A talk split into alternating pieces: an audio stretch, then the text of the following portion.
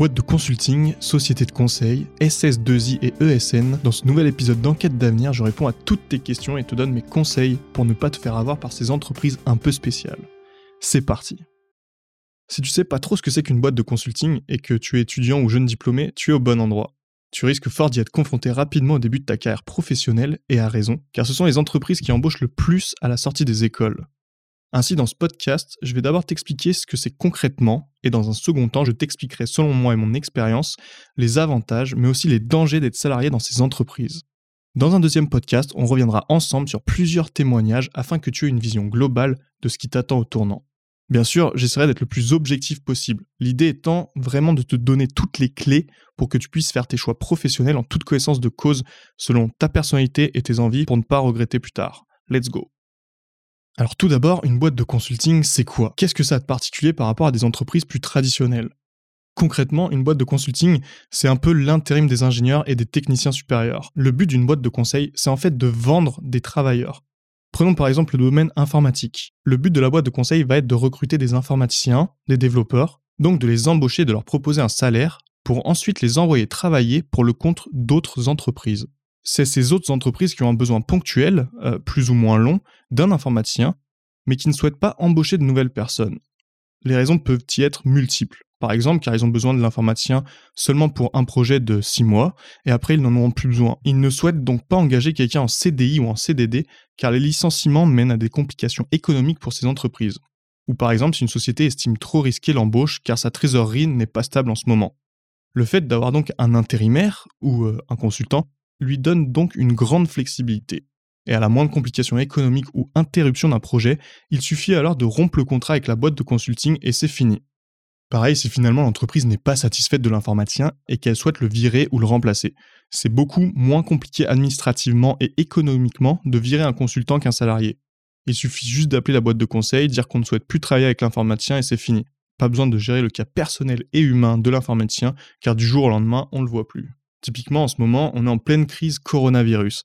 L'arrêt des industries pendant un mois à cause du confinement a de grandes conséquences sur l'économie et donc sur les entreprises aujourd'hui. Ça peut conduire à une crise. Et du coup, à la reprise du travail, il y a de nombreux projets qui prennent du retard et parfois sont annulés pour ainsi se concentrer sur les plus importants. Du coup, à chaque crise dans une entreprise, il faut souvent diminuer les salaires et les dépenses. Comme c'est compliqué de licencier euh, ses propres salariés, en général, ce sont tous les consultants qui sautent du jour au lendemain. C'est ça l'intérêt majeur des entreprises à faire appel à des consultants. Ça leur permet vraiment une grande flexibilité. Tu peux engager et virer des travailleurs en fonction des projets et des besoins du moment. De cette façon, si l'activité est amenée à baisser, l'entreprise ne paye pas de salariés en trop. Parfois, l'intérêt aussi pour les petites boîtes de pouvoir faire appel à des compétences qu'elles ne maîtrisent pas. C'est pour ça qu'on appelle ça une boîte de conseil. Exemple tout bête un petit fleuriste aurait besoin, je sais pas, par exemple, de compétences informatiques pour créer une sorte de programme de gestion du stock de ses plantes.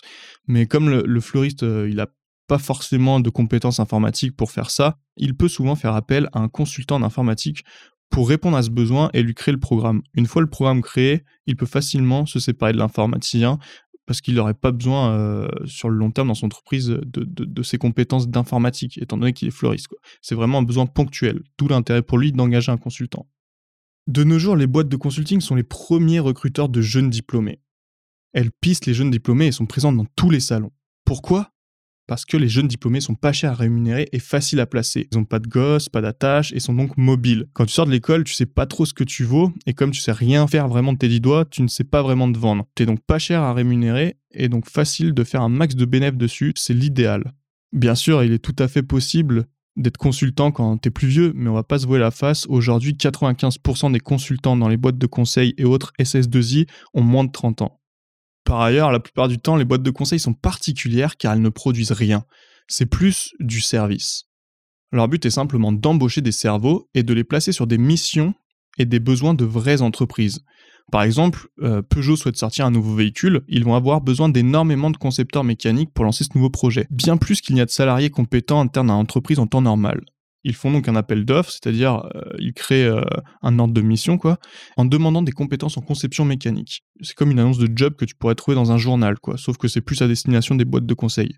Les boîtes de consulting proposent alors ces candidats qui ont justement ces compétences en conception mécanique le temps de cette mission la plupart des gens qui travaillent chez Peugeot sont alors des consultants extérieurs. Ils travaillent pour les projets Peugeot, mais sont rémunérés par les boîtes de consulting indépendantes de Peugeot. Voilà concrètement ce que c'est qu'une boîte de consulting. Alors, il y a plein de synonymes et termes associés. Par exemple, tu entendras souvent parler de SS2I et, ou ESN, mais voilà, c'est juste des synonymes et globalement, c'est vraiment la même chose.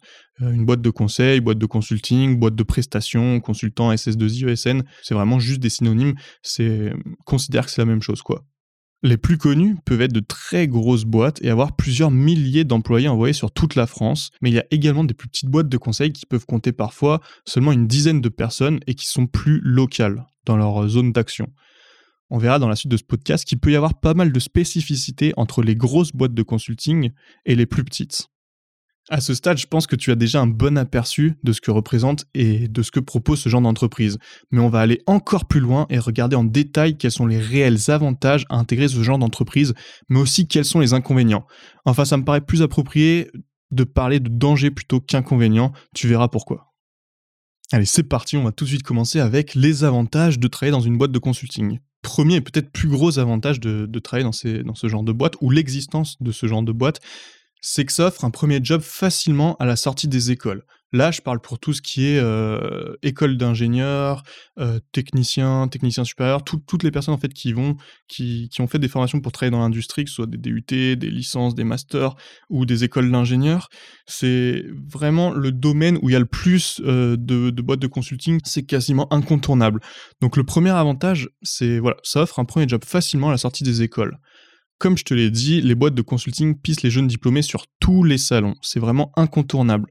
C'est facile de rentrer en contact avec eux et de décrocher des entretiens. Honnêtement, dans tous les domaines industriels tels que l'informatique, la mécanique, euh, l'électricité, les procédés de fabrication, etc., c'est quasi sûr de trouver un job à la sortie des écoles. Contrairement à d'autres secteurs comme euh, le marketing, le droit ou la communication, où il y a un très faible taux d'embauche justement à la sortie des écoles. Dans l'industrie, tu es quasi sûr de trouver un job après tes études, en grande partie grâce à ces boîtes de consulting. Les entretiens sont pas compliqués, ils prennent quasiment les yeux fermés pour peu que tu aies une école reconnue ou un profil très demandé comme c'est le cas dans l'informatique ou la mécanique. Un deuxième avantage qu'on peut voir, c'est comme il y a beaucoup d'embauches, c'est pratique si tu souhaites faire une pause, par exemple entre la fin de tes études et ton début dans le monde du travail pour des projets perso. Par exemple, j'avais un pote qui avait pour rêve de faire le tour de l'Asie en backpacking pendant un an après ses études. Forcément, il avait beaucoup hésité à se lancer, car il y a souvent cette idée reçue que les recruteurs n'aiment pas quand tu as un trou de un an dans ton CV. C'est peut-être vrai dans les grosses boîtes, je sais pas trop, mais ce qui est sûr, c'est que lui, il a vu les SS2I comme un avantage pour vivre son rêve. Il est parti en Asie en pariant sur le fait qu'il trouverait un job dans une boîte de conseil à son retour. Paris gagnant, il a trouvé et il a aussi pu réaliser son rêve. Un autre avantage, c'est la diversité.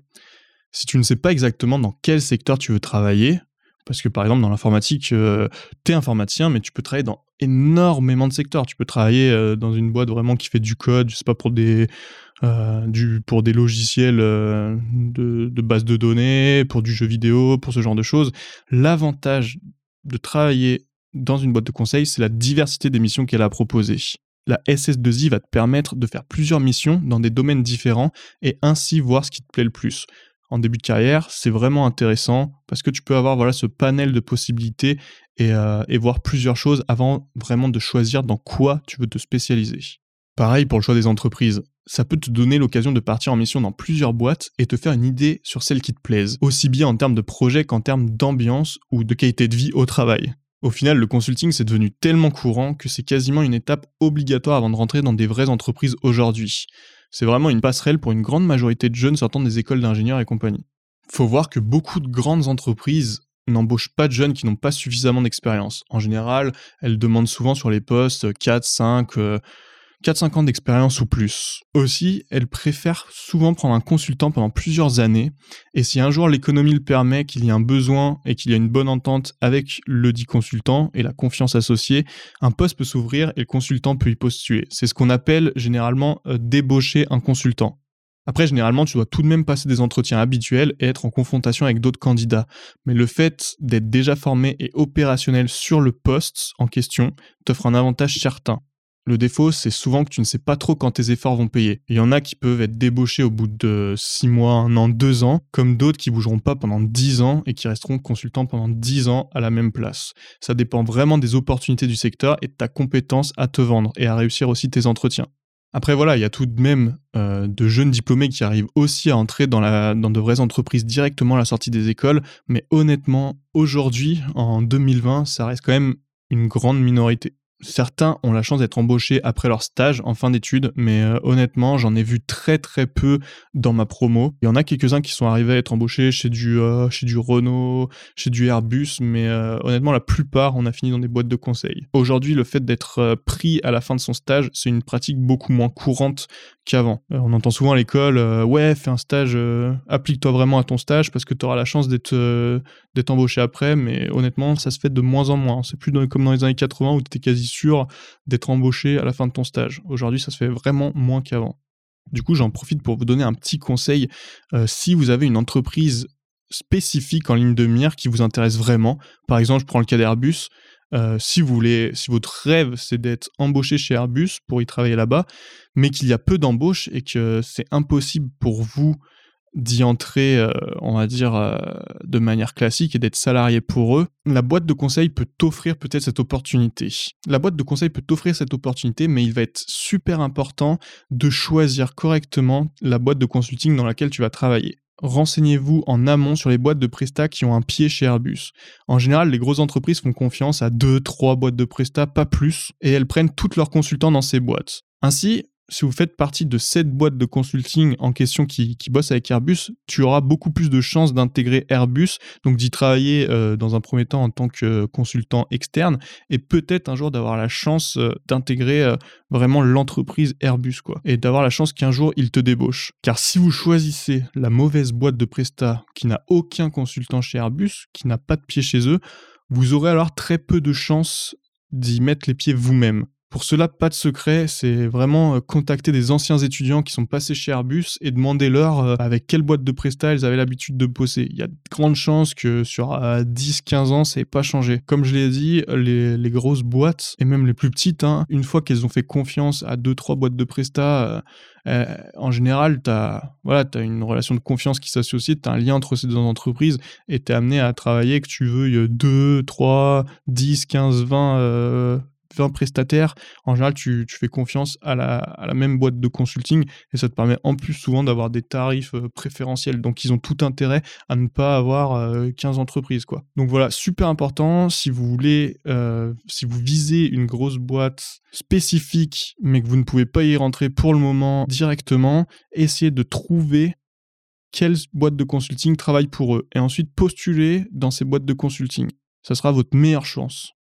Et donc pour revenir à ce que je disais, l'idée c'est de contacter des anciens étudiants de votre école qui sont passés chez Airbus et demander-leur avec quelle boîte de Presta ils avaient l'habitude de bosser. C'est à mon sens la méthode la plus simple parce que vous, vous pourrez en général trouver tous leurs numéros dans les annuaires des écoles. En général, la plupart des écoles, que ce soit des facs, des écoles d'ingé, etc., des DUT, il y a un annuaire des écoles avec euh, le nom des anciens étudiants, leurs coordonnées, et vous pouvez euh, les appeler euh, pour leur poser des questions. La plupart du temps, ils répondront avec plaisir. Au final, comme je l'ai dit, vu que ça embauche bien, si tu es pas trop en guerre de thunes, je te conseille vraiment de prendre ton temps. C'est de prendre ton temps avant de signer dans une boîte de presta. On est encore beaucoup trop à faire l'erreur de signer dans des boîtes de consulting avant même d'être diplômé, simplement parce qu'on les a croisés sur un salon de l'étudiant et qu'on pense que c'est une opportunité à ne pas rater, une opportunité qui se représentera pas, etc. C'est faux.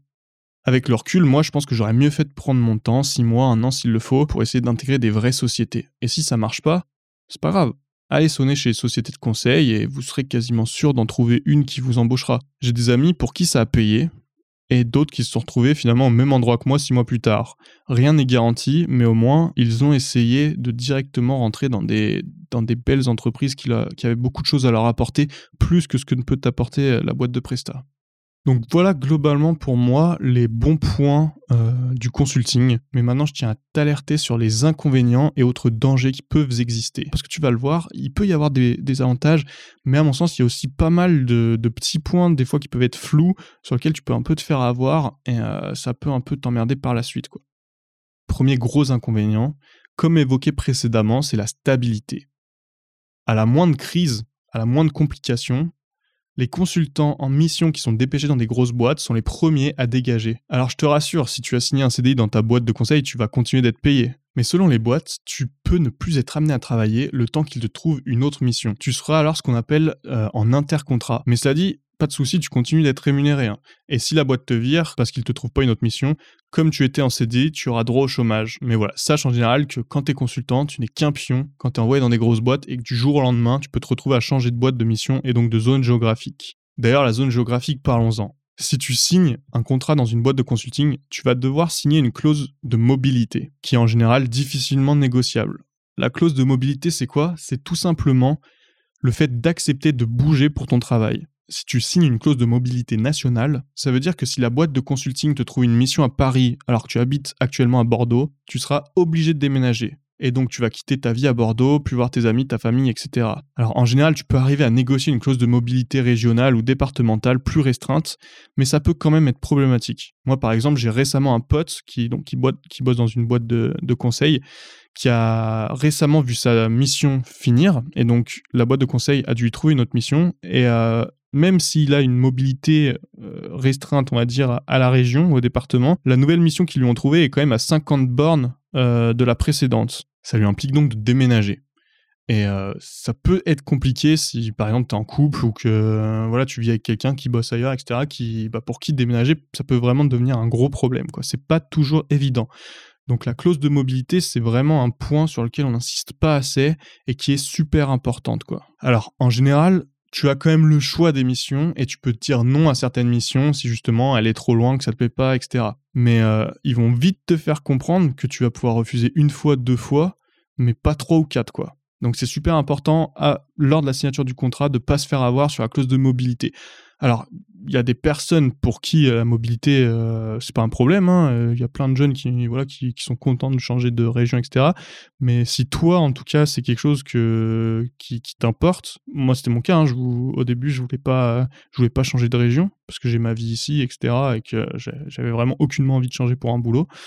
c'est vraiment un point sur lequel il faut, il faut faire attention quand tu signes ton contrat. Alors en général, les plus petites boîtes de conseil, les, vraiment les petites qui, qui embauchent moins de voilà une vingtaine de personnes, une cinquantaine de personnes, elles sont beaucoup moins restrictives là-dessus parce qu'elles ont des vu qu'elles sont moins grosses, elles ont des relations plus locales. Euh, elle propose des prestataires pour des boîtes vraiment euh, qui sont proches de chez elle. Souvent, quand tu rentres dans une petite boîte de consulting, tu seras moins amené à devoir travailler loin de chez toi. Et en général, la clause de mobilité, euh, c'est beaucoup plus facile de négocier. Donc voilà, pour la clause de mobilité, un point super important sur lequel je voulais revenir, parce que c'est une clause importante qui existe et tu dois, voilà, tu dois bien la comprendre et l'avoir en tête lorsque, lorsque tu signes ton contrat si tu veux pas te faire arnaquer. quoi. De manière plus générale, quand tu signes dans une boîte de conseil, tu signes dans l'inconnu. Tu ne sais pas ce que tu vas faire et où tu vas le faire. C'est vraiment la loterie. C'est donc problématique quand tu as une idée bien précise de ce que tu veux faire comme travail dans la vie, quand on voit à quel point les deux premières expériences professionnelles sont déterminantes pour la suite de ta carrière dans un secteur ou domaine particulier. Si tu as de la chance, tu vas tomber sur une mission valorisante dans une entreprise reconnue, ce qui va te donner du crédit et une bonne formation pour la suite de ta carrière. A contrario, si tu tombes sur une mission pas terrible dans une entreprise méconnue, c'est beaucoup plus dur de se vendre quelques années plus tard auprès des recruteurs. Et je sais pas toi, mais personnellement, je suis pas super chaud à l'idée de laisser mon avenir entre les mains de la chance. Il y a toutefois un moyen pour limiter le nombre d'inconnus quand tu signes dans une boîte de consulting. Tu dois savoir qu'il y a deux types d'embauche. L'embauche sur profil et l'embauche sur mission. D'abord, l'embauche sur profil, c'est quoi? C'est simplement le fait euh, d'embaucher des jeunes d'un certain cursus sans réelles idées de la mission qu'ils vont faire à l'instant T, mais en sachant que ce sont des profils tellement recherchés qu'ils n'auront vraiment pas de mal à te caser en seulement deux ou trois mois. Par exemple, des étudiants qui sortent d'études informatiques. Il y a tellement un énorme besoin dans l'industrie d'informaticiens que les boîtes de Presta, ils, ils attendent même pas d'avoir des missions sous la main. Ils savent très bien que des étudiants d'informatique, ils vont arriver à en caser euh, beaucoup, quoi. Donc, ils embauchent, voilà, sur profil, sans, sans savoir vraiment ce qui, dans quoi ils vont les envoyer plus tard. Si tu signes sur profil, tu es donc embauché sans savoir ce que tu vas faire ni où tu vas le faire. Après, ils te demanderont tout de même tes préférences, car ils sont pas cons, ils savent bien que si tu es content, tu feras un meilleur travail, et donc le client sera plus satisfait et sera plus enclin à, voilà, à leur donner de l'argent, à travailler avec eux, etc. En général, c'est quand même dans leur intérêt, à la boîte de Presta, j'entends, de trouver des missions qui intéressent euh, les consultants qu'ils ont embauchés. Quoi. Faut, faut quand même le voir. Mais voilà, il y a toujours le doute de ne pas trouver quelque chose qui correspond à ce que tu veux vraiment et que tu sois obligé après de prendre quelque chose qui ne te plaît pas. Parce que comme je disais plus tôt, tu vas pouvoir refuser euh, une fois, deux fois, trois fois, mais euh, et encore, mais je suis pas sûr que la quatrième fois, euh, ils vont te dire bon, ok, t'es bien gentil, mais maintenant t'as signé un contrat, donc tu la fermes et tu prends la mission et voilà. Faites super attention ceux qui signent sur profil. Parce que vous savez ni ce que vous allez faire vraiment, même s'ils essayent de vous faire des promesses, ils peuvent pas vous garantir vraiment que ça va être le domaine et vraiment le, le, le, job qui vous intéresse. Par exemple, si vous êtes informaticien et que vous voulez faire euh, de l'admin système, et eh ben, s'ils n'arrivent pas à trouver de mission, au bout de trois mois, qu'ils trouvent juste des missions de, je sais pas, d'administration de, base de données, ou par exemple, si vous êtes, si par exemple vous êtes informaticien, que vous voulez absolument faire, je sais pas, programmer en langage Python, si au bout de deux, trois mois, admettons qu'ils n'arrivent pas à vous trouver de mission dans le Python, ils vont vous proposer des missions en C++, etc. Et vous serez, enfin, au bout d'un moment, vous allez être obligé d'accepter une mission en C++, alors que c'était pas ce que vous, vouliez faire. Et encore pire, si voilà, si la mobilité vous, vous, importe, si vous ont trouvé que des missions à 30 bornes de chez vous, vous, par exemple, vous vouliez, vous vouliez aller au boulot en vélo sans avoir à déménager, etc., à 15 minutes de chez vous, dans une grande ville, vous allez être obligé d'accepter. Donc c'est super important le fait de comprendre cette notion d'embauche sur profil. C'est un peu l'inconnu, quoi. Quant à l'embauche sur mission, ça veut simplement dire qu'il recherche quelqu'un pour une mission spécifique, pour un client spécifique qui existe déjà. Par exemple, je reprends l'exemple de Airbus. Airbus a besoin d'un ingénieur aéronautique pour développer un nouveau profil d'aile. Dans ce cas-là, euh, tu connais le client, Airbus, donc tu sais où tu vas bosser, et tu sais aussi ce que tu vas faire. Tu vas faire de l'aérodynamique pour fabriquer un nouveau profil d'aile. Donc là, c'est très intéressant car tu peux juger de la pertinence de la mission et donc vraiment choisir en connaissance de cause. Par contre, ce qu'il faut comprendre, c'est que c'est sous réserve d'avoir le poste. En fait, la, mission proposée par Airbus va pas être euh, automatiquement donnée à la boîte de consulting. Il te suffit pas seulement de réussir à rentrer dans la boîte de consulting. En général, ce qui se passe, c'est qu'il y a plusieurs boîtes de consulting qui connaissent cette offre et qui vont faire postuler plusieurs de leurs consultants. Tu vas donc devoir passer un entretien non seulement avec la boîte de consulting euh, pour laquelle tu postules, ensuite ils vont te coacher un peu et ensuite ils vont te faire passer un entretien avec Airbus. Donc si tu arrives à réussir ces deux entretiens, et notamment celui d'Airbus, parce que en général, bah, si tu réussis l'entretien chez Airbus, euh, la, la boîte de consulting, ils vont te prendre. Si tu as le job, c'est jackpot. Si tu ne l'as pas, la suite dépend ce que tu as négocié avec la boîte de conseil. Soit ils t'embauchent sur profil et te proposeront d'autres missions qui correspondent par la suite, soit tu n'es pas pris dans cette boîte de, de Presta. Ça dépend vraiment de toi et d'eux, euh, mais à mon sens, il vaut mieux quand tu peux signer sur mission que sur profil. Mais après, voilà, ça dépend vraiment de toi, du marché, s'il y a beaucoup de propositions ou pas. Mais aujourd'hui, il semble y avoir plus de propositions sur profil que sur mission. Moi, si je devais te conseiller quelque chose quand même, c'est essaye de prioriser, de privilégier euh, les, embauches sur mission parce que tu sais dans quoi tu t'embarques. Tu, t'embarques pas dans l'inconnu, tu sais dans quoi tu t'embarques. Et donc, euh, c'est quand même beaucoup mieux pour la suite de ta carrière. Quoi.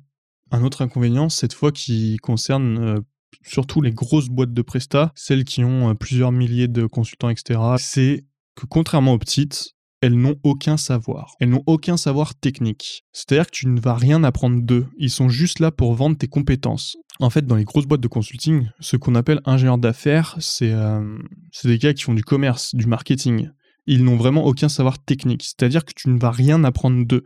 Ils sont juste là pour vendre tes compétences, mais tes compétences dépendront de là où tu es envoyé. Souvent, les consultants des grosses SS2I sont formés sur le tas au contact des salariés des entreprises dans lesquelles elles sont envoyées. Par exemple, si je reprends l'exemple d'Airbus, en fait, ils vont embaucher euh, voilà l'ingénieur aérodynamicien pour envoyer chez Airbus. Bah, vu que c'est un jeune diplômé, en soi, on va pas se voir la face. Euh, le mec qui sort de l'école, il, il, sait rien faire, quoi. Il sait pas vraiment faire développer une aile. Donc en fait, ils vont envoyer le jeune diplômé chez Airbus, et c'est au contact des ingénieurs d'Airbus qui va vraiment apprendre euh, le métier, quoi. Donc ce qu'il faut comprendre, c'est que ce que tu vas apprendre, ça dépendra des connaissances qu'il y a dans cette boîte. Donc là, il y a deux solutions. Soit tu tombes bien et tu finis dans une bonne équipe qui va t'apprendre énormément de choses, et alors ta mission sera très enrichissante et valorisante pour la suite soit tu as moins de chance et tu tombes dans une boîte un peu larguée qui n'aura pas grand chose à t'apprendre pour la suite ou qui te formera mal parce qu'ils sont pas au courant voilà des dernières euh, technologies, de ce qui se fait de mieux, etc. Et du coup, tu ne seras pas vraiment au top de, la technologie comme tu, aurais pu l'être dans une, dans une autre entreprise. D'où le fait de bien choisir sa mission. Et donc, comme je te le disais tout à l'heure, d'où le fait de bien choisir, de ne pas prendre une mission merdique au début, vraiment de choisir la première mission qui passe, c'est vraiment une des plus importantes. Allez, on va dire les deux premières missions. Super important, parce que ce que tu vas apprendre Vraiment, ce qui va te former, te donner du bagage pour la suite de ta carrière, ça va être ce que tu vas apprendre pendant tes deux expériences. Donc, si tu choisis mal, tu vas te retrouver dans une équipe qui va pas avoir grand chose à t'apprendre et du coup, tu vas automatiquement prendre du retard et être beaucoup moins intéressant pour les futurs euh, recruteurs, quoi. Voilà, faut bien comprendre, je répète, quand tu sors d'une école d'ingénieur, tu connais rien, tu sais rien faire les mecs dans la boîte de, dans les grosses boîtes de consulting que tu vas côtoyer, qui sont un peu tes supérieurs, c'est juste des marketeurs qui sont là pour faire du chiffre en vendant tes compétences. Tout ce que tu vas apprendre du métier technique, tu vas l'apprendre sur le tas au contact des gens qui vont t'entourer. S'ils sont mauvais, tu seras probablement mauvais et ça sera galère pour la suite. Par contre, s'ils sont bons, tu auras toutes les cartes en main pour apprendre énormément à leur contact et progresser et donc tu seras confiant dans tes connaissances, tu seras confiant dans ce que tu peux apporter aux entreprises, etc. Dans les grosses boîtes de consulting, il n'y a pas d'experts techniques, il n'y a pas de formateurs.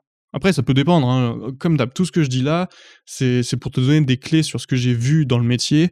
Mais l'important, c'est que tu te renseignes euh, avec tes connaissances, ton réseau, te renseigner sur Internet, euh, appeler les boîtes de conseil, etc. Mais de faire gaffe à ce qu'ils te disent. Des fois, ils, promettent énormément de choses, mais il faut vraiment essayer de s'en renseigner parce que ça peut, souvent, on peut se foutre de toi et après, ça peut te foutre dans la merde. Donc, euh, c'est super important de se renseigner. Moi, ce que j'ai vu, c'est vraiment les grosses boîtes de consulting en général, c'était vraiment voilà, ils vendent des mecs, mais ils vont rien t'apprendre. Hein. Tu, te démerdes. Contrairement aux plus petites boîtes de consulting qui souvent ont aussi l'étiquette de bureau d'études. Ça veut dire quoi?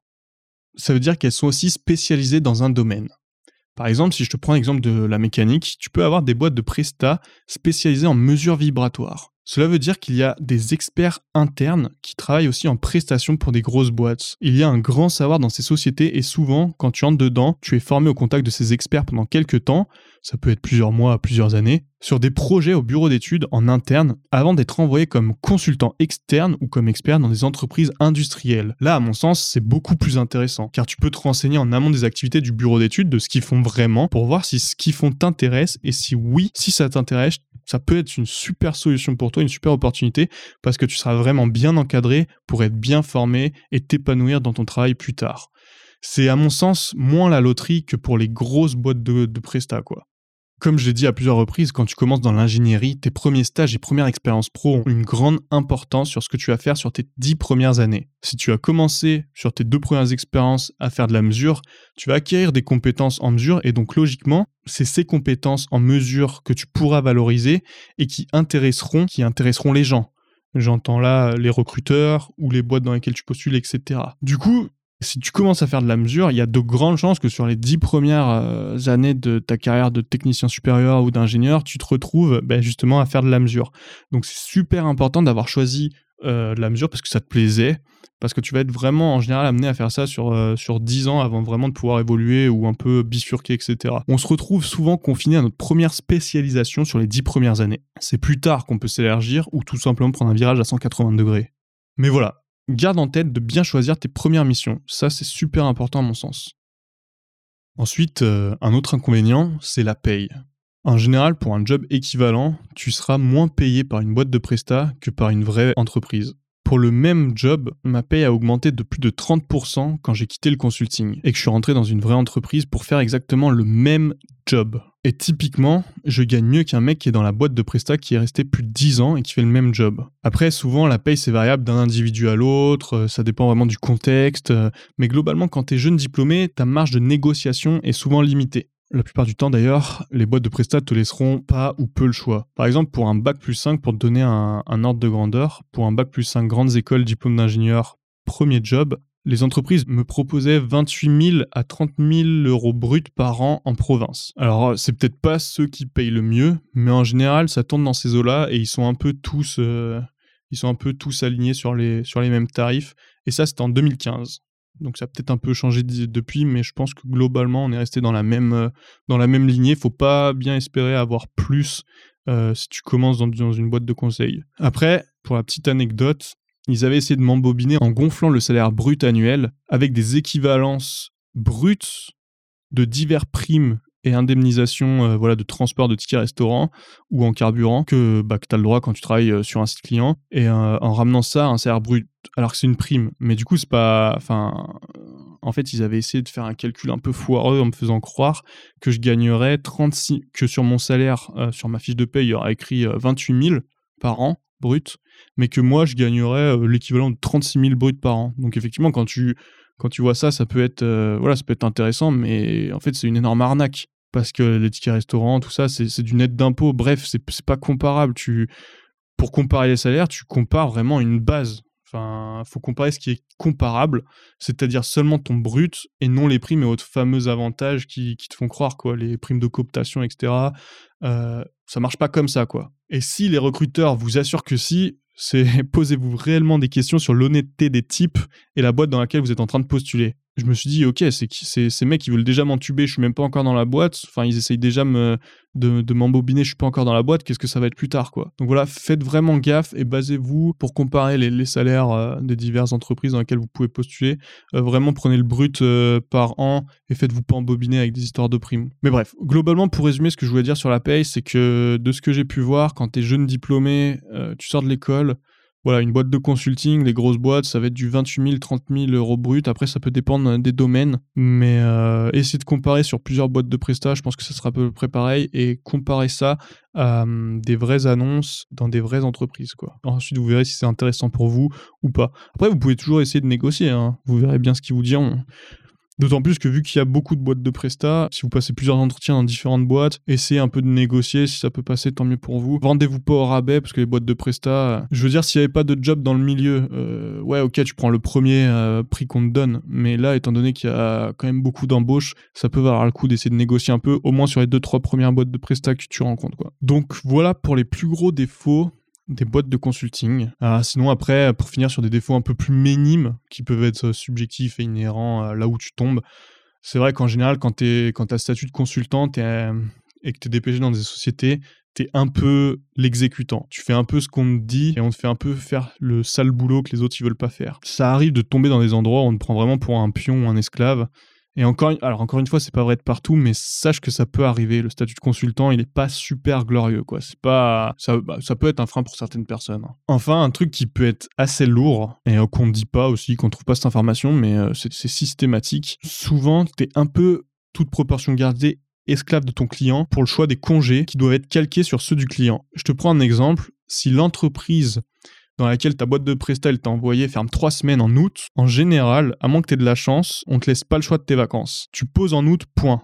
Tu es obligé de te caquer sur le choix de tes clients, ce qui peut être très lourd. Je sais pas si tu aimes partir en septembre ou tu as des projets différents, tu veux partir, euh, je sais pas, que une semaine en août pour pouvoir avoir euh, plus de semaines, je sais pas, pour en hiver, pour aller au ski, etc. Si tu aimes avoir une certaine liberté sur tes congés, sache que souvent en boîte de prestat, tu es un peu. Euh, c'est un peu, voilà, niveau liberté, on a vu mieux, quoi, parce que tu as 5 semaines de congés payés. Si la boîte ferme 3 semaines en août et une semaine en décembre pour Noël, t'es obligé à poser 4 semaines, il ne t'en reste qu'une que tu posais vraiment quand tu veux dans l'année. Donc euh, les gros voyages de un mois, si tu veux parcourir euh, le monde, etc., là, t'es un peu ça, peut être un peu lourd, quoi. Après, voilà, je sais pas si c'est partout, mais moi, je l'ai expérimenté à plusieurs reprises et même à chaque fois, quoi. Donc, renseigne-toi bien sur ce point si euh, tu aimes avoir une certaine liberté sur tes choix de congés. Enfin, pour finir, je l'ai mentionné avant, je vais revenir là-dessus, les primes de cooptation. Certains mettraient ce point en avantage, mais moi, c'est une pratique que j'aime pas du tout. Que ce soit un point positif ou négatif, ça, c'est, je te laisse le soin de juger. Je vais revenir dessus pour que tu te rendes compte que ça peut, tu peux te faire entuber par d'autres personnes par rapport à ces primes de cooptation. La prime de cooptation, c'est quoi?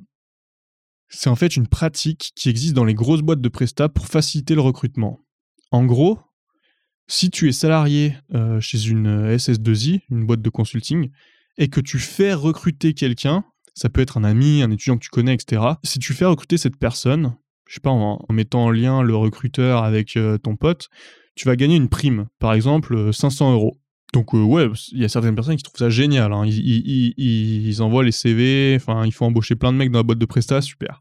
Moi j'aime pas du tout cette pratique car il y a des gens avides qui peuvent s'en servir pour te recruter en te vantant une entreprise génialissime. Je te parle de la boîte de prestat. Hein ils vont dire ouais c'est la meilleure boîte dans laquelle je suis euh, c'est vraiment euh, comme chez Google je sais pas quoi ça paye bien euh, c'est super bien ils te prennent vraiment pour un humain il y a plein de soirées il y a plein de soirées etc tu rencontres du monde c'est vraiment une boîte jeune etc qui sont super à l'écoute de leurs employés.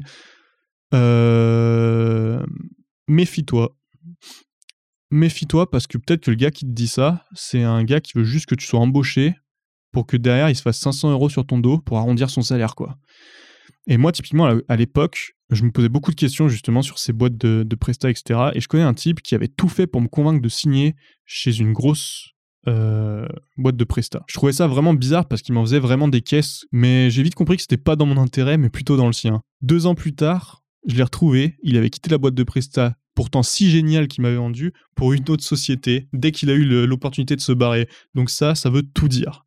Voilà, prime de cooptation, je te dis pas si c'est bien, si c'est mauvais, mais sache que quand te survend une boîte de Presta, ça peut être derrière pour euh, ces fameuses primes de cooptation pour se faire du blé sur ton dos. Donc euh, sache-le. Donc voilà globalement pour tous les avantages et euh, les inconvénients les plus majeurs à mon sens. Je pense que là, tu as déjà une, bonne vue sur, sur ce que représentent les boîtes de, de Presta, les boîtes de consulting, si tu connaissais pas en tout cas. Comme vous l'avez vu, et vous le verrez sûrement rejaillir si vous faites des recherches sur Internet sur les, boîtes de consulting, notamment les plus grosses, en général, elles ont vraiment mauvaise cote auprès des jeunes. Et c'est normal, car la qualité de vie au travail dans ces sociétés est vraiment particulière. T'as un peu l'impression des fois d'être un peu du bétail, tu vois, d'être un morceau de viande qu'on vend à droite à gauche, euh, etc. Donc ça peut être normal. Et surtout, ne vous fiez pas à tous les sondages qu'on peut trouver sur Internet, dans la presse, etc., qui donnent ces grosses boîtes de Presta comme étant les plus agréables où travailler. Vous savez, il y a souvent à notre époque des... On voit ce genre de sondage, quelles sont les boîtes où les, salariés sont le plus heureux, etc. Et à ma plus grande surprise, euh, encore récemment, j'ai vu que toutes les boîtes qui étaient en première, c'était les boîtes de Presta. Et ça, honnêtement, enfin, c'est, je, sais pas, soit les mecs des sondages sont des vendus, soit c'est, ces grosses boîtes qui doivent imposer à, leur, à leurs employés de répondre favorablement. Je sais pas, c'est pas possible autrement, quoi. Je, je comprends pas comment des boîtes comme ça peuvent. Euh, en fait, un conseil tout simple. En fait, un conseil tout simple pour savoir si vous avez de l'avenir dans une boîte de Presta ou s'il vaut mieux ne pas y moisir. Regardez simplement la moyenne d'âge et le turnover dans ces entreprises. Ça veut tout dire. Si la moyenne d'âge est inférieure à 30 ans, c'est qu'il y a que des jeunes diplômés dans la boîte. C'est qu'il y a que des jeunes diplômés. Ça veut dire que les gens euh, ils y restent pas, il n'y a pas d'ancienneté. Et euh, les jeunes diplômés, ils rentrent dans la boîte, ils restent deux ans, ils se tirent. Et ça, ça veut bien dire quelque chose. Pareil pour le nombre d'embauchés par an. Souvent, ces grosses boîtes mettent en avant le nombre de recrutements par an. Ils vont dire oui, nous sommes le plus grand recruteur de jeunes diplômés, euh, on recrute 20 000 jeunes diplômés par an sur toute la France, les jeunes diplômés sont bien chez nous, etc. mais il y a un truc qu'il faut surtout regarder, c'est pas le nombre de, de gens qui rentrent, c'est le nombre de gens qui partent. Mais tout de suite, bizarrement, ces grosses boîtes mettent moins ça en avant. Et dites-vous bien une chose, c'est que si ça recrute autant toutes les années, bah, c'est pourquoi? C'est pour pallier à tous les départs. C'est ce qu'on appelle du turnover. Le turnover, c'est un indice typique de la qualité de vie d'une entreprise. S'il y a beaucoup de gens qui s'en vont, c'est qu'ils y sont pas bien. Ça veut dire quelque chose, quoi. Sinon, bah, il resterait. CQFD, tout est dit. Donc voilà, faites super attention, ne vous faites pas embobiner. Hein à mon sens, plus de défauts que d'avantages dans les boîtes de Presta. La plupart des jeunes ne euh, sont, pas, sont pas super épanouis dans ces boîtes. Mais euh, malheureusement, à notre époque, pour tout ce, que, tout ce qui est école d'ingénieur, voilà, technicien supérieur, master, etc., tout ce qui est en fait dans l'industrie, c'est assez difficile d'y échapper. Alors, au lieu de voir que le négatif, je pense qu'il vaut mieux regarder ça euh, sous un autre angle. Il faut prendre ces entreprises comme un tremplin vers des situations plus stables et qui vous donneront plus de satisfaction et plus de reconnaissance pour votre travail. Si c'est une étape obligatoire et que vous ne voyez pas d'autre alternative, assurez-vous simplement de bien choisir la société de prestat dans laquelle vous signez, car il y en a définitivement, à mon sens, des biens et d'autres moins bien. Pour ma part, et d'après mon expérience, je vous conseille euh, les entreprises de conseil qui ont aussi cette étiquette de bureau d'études où vous pourrez être accompagné de personnes qualifiées avant de vous jeter dans le grand bain. Ça sera en général, à mon sens, plus épanouissant. Comme d'habitude, je ne saurais que vous recommander de vous renseigner sur des boîtes de conseils en contactant soit des anciens qui sont annuaires des écoles ou des gens dans votre entourage, etc. Et si vous êtes stagiaire, par exemple, dans des grosses boîtes, profitez-en. Il y aura forcément des, jeunes prestats, etc. Et bah profitez-en pour leur poser des questions. Euh, ça peut vraiment être intéressant et eux, ils vont, vous dire euh, leur vécu et ça peut être riche d'enseignements pour vous. Ils sauront vraiment mieux que personne vous apporter leur expérience et leurs conseils pour vous guider et éviter de faire des erreurs. Voilà. Donc euh, je vais m'arrêter là pour cette partie, donc qui était vraiment essentiellement basée sur qu'est-ce que c'est qu'une boîte de presta pour ceux qui connaissent pas, les jeunes étudiants, jeunes diplômés, etc. Et quels sont les dangers et les avantages d'intégrer ce genre d'entreprise. Donc on va arrêter pour euh, cette première partie dans cet épisode pour l'instant qui est assez conséquent et je ferai très bientôt une nouvelle partie. On va, on ensemble d'autres témoignages pour que vous puissiez avoir finalement, euh, et je vous dirai ce que j'en pense, si c'est effectivement ce que j'ai vécu ou pas, pour que vous puissiez euh, avoir plusieurs sons de cloche et, et vraiment comprendre le ressenti global qu'il y a des jeunes diplômés sur ces boîtes de Presta. Comme d'habitude, si vous avez des questions, s'il y a quelque chose sur laquelle je suis passé assez vite et qui est pas très clair pour vous, n'hésitez pas à m'envoyer un mail ou me contacter sur Instagram pour me poser des questions. Et je vous dis à bientôt pour la partie numéro 2 sur les boîtes de prestations. Salut